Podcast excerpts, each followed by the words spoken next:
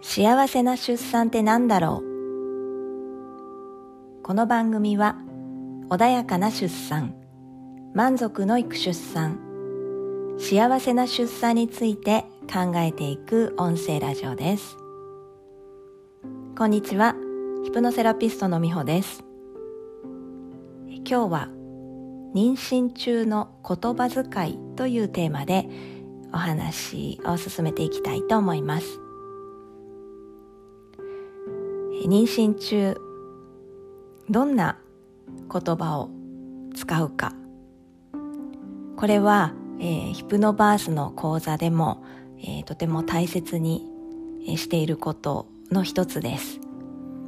なぜなら、えー、私たちは、えー、言葉を話してでその言葉を耳で聞いてそして、えー、心で思ったことが言葉として現れそれをまた聞いて体と心に取り入れている。からです。なので普段どういう言葉遣いをするかとかどういう言葉を発するかっていうことが、まあ、自分の心の中を、えー、映し出しているとも言えるかもしれません。それでヒプノバースでは穏やかな出産。そして、うん、スムーズな余計な緊張とか、うん、痛みとかそういったものを余計なものを、えー、軽減させようと、えー、するものなんですけれどもそんな中で、まあ、お産についてどういう信念どういう考えを持っているかっていうことををあの見ていくんですね。で例えば、えっ、ー、とお産に陣痛はつきものだというふうに思っていれば何のこう疑問もなく陣痛という言葉を使いうん陣痛というのは当たり前のことだというふうに、えー、そういうふうに心が信じるわけですよね。なのでその言葉を使う。だけれども本当にうん陣痛という痛みは必要なのかどうかということを考えてみると必ずしも痛みは必要でない場合もありますね。まあ、そんなことからあの言葉遣いっていうことまで妊娠中に私たちは、えー、心を配るとより、うん、ポジティブなより良い、うん、望ましいまたはニュートラルな、え、姿勢を保つことができるんじゃないかなっていうふうに思います。でじゃあ具体的にヒプノバースの講座の中で、えー、こういう言葉を使うのはどうでしょうかっていうような提案をするんですけど例えば陣痛という言葉は使わずに波動運動子宮の波動運動とか波という言葉を使ったりします。いくつかちょっと紹介しますね、まあ、医療目的の用語が例えば陣痛だったりしたらヒプノバースでは波という言葉を使う。そして、えー、まあ痛みという言葉の代わりに締め付けとか感覚とか圧力とかいう言葉を使ったりします。他にもまあ息みとかね破水とか合併症とかそういったこともね、えー、ヒプノバースでは別の、まあ、ニュートラルな言葉を使います。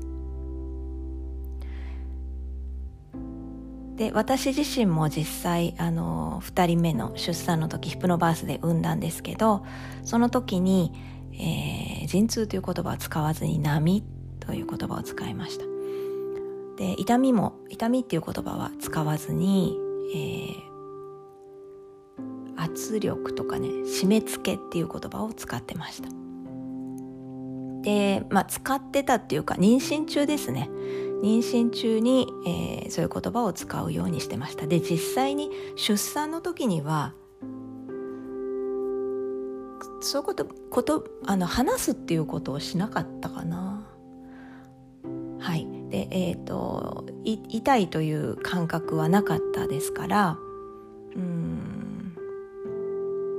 そういうことは使わなかったかもただ圧力とか締め付けっていう言葉は使ってたかもしれないですね。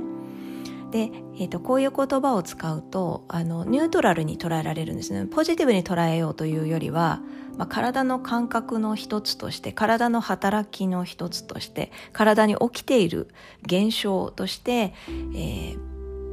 まあ、ニュートラルな言葉を使う。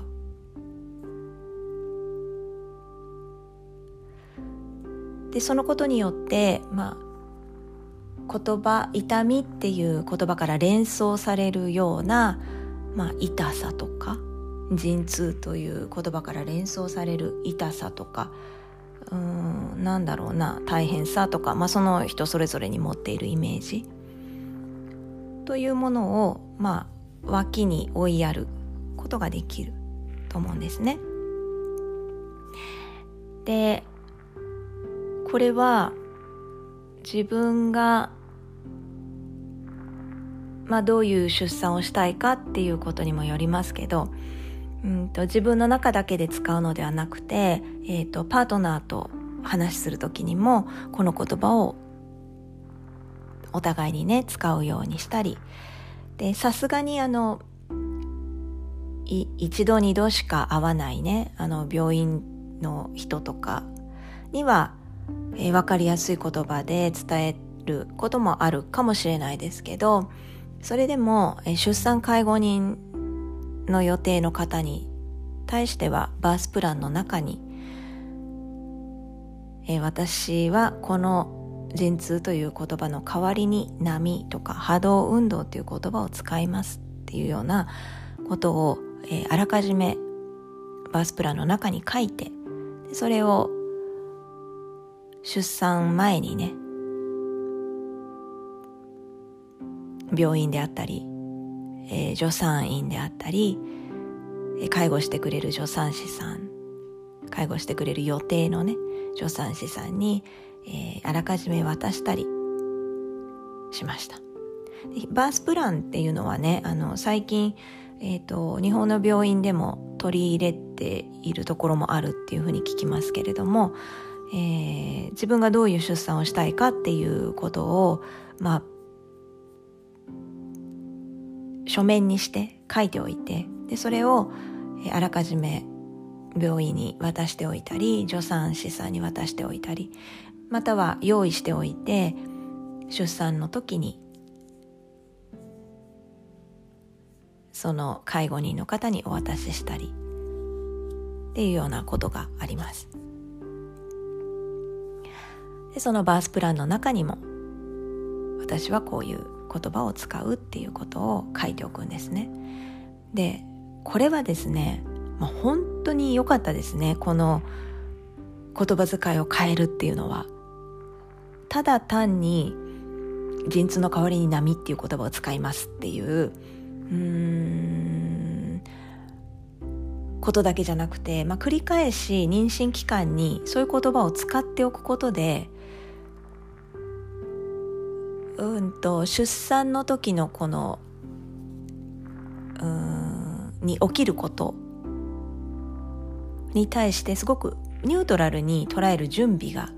できます。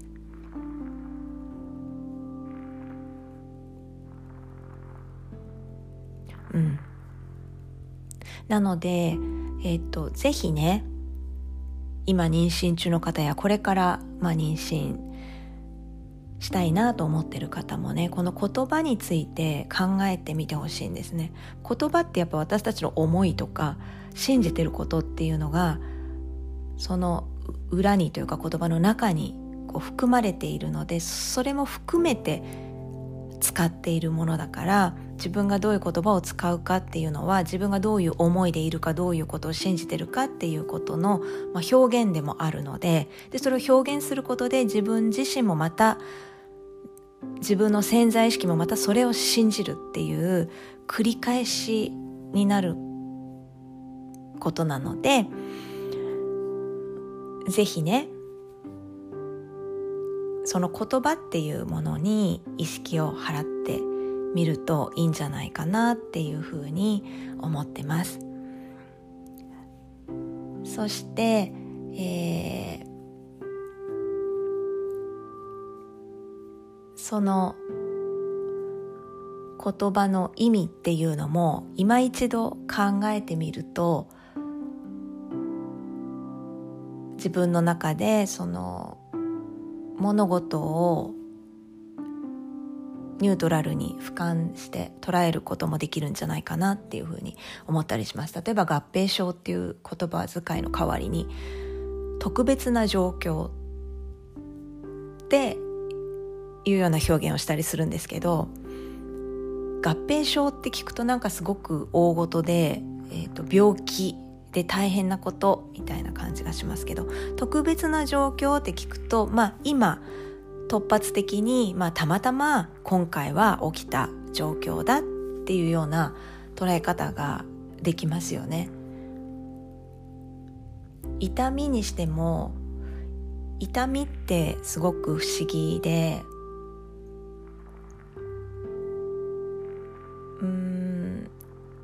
い痛いと感じても不思議ではない状況であっても何かに夢中になってているとそのことに気がつかなかったりすることってありますよね。あともうあの、まあ、すごい分かりやすい例で言えばちょっと今日頭が痛いなっていうふうに思っているとそれに集中してるとどんどん痛くなっていってでなんかこう例えば好きな人からね電話がかかってきたりしてその人と話してる間はそのことを忘れていたりとかね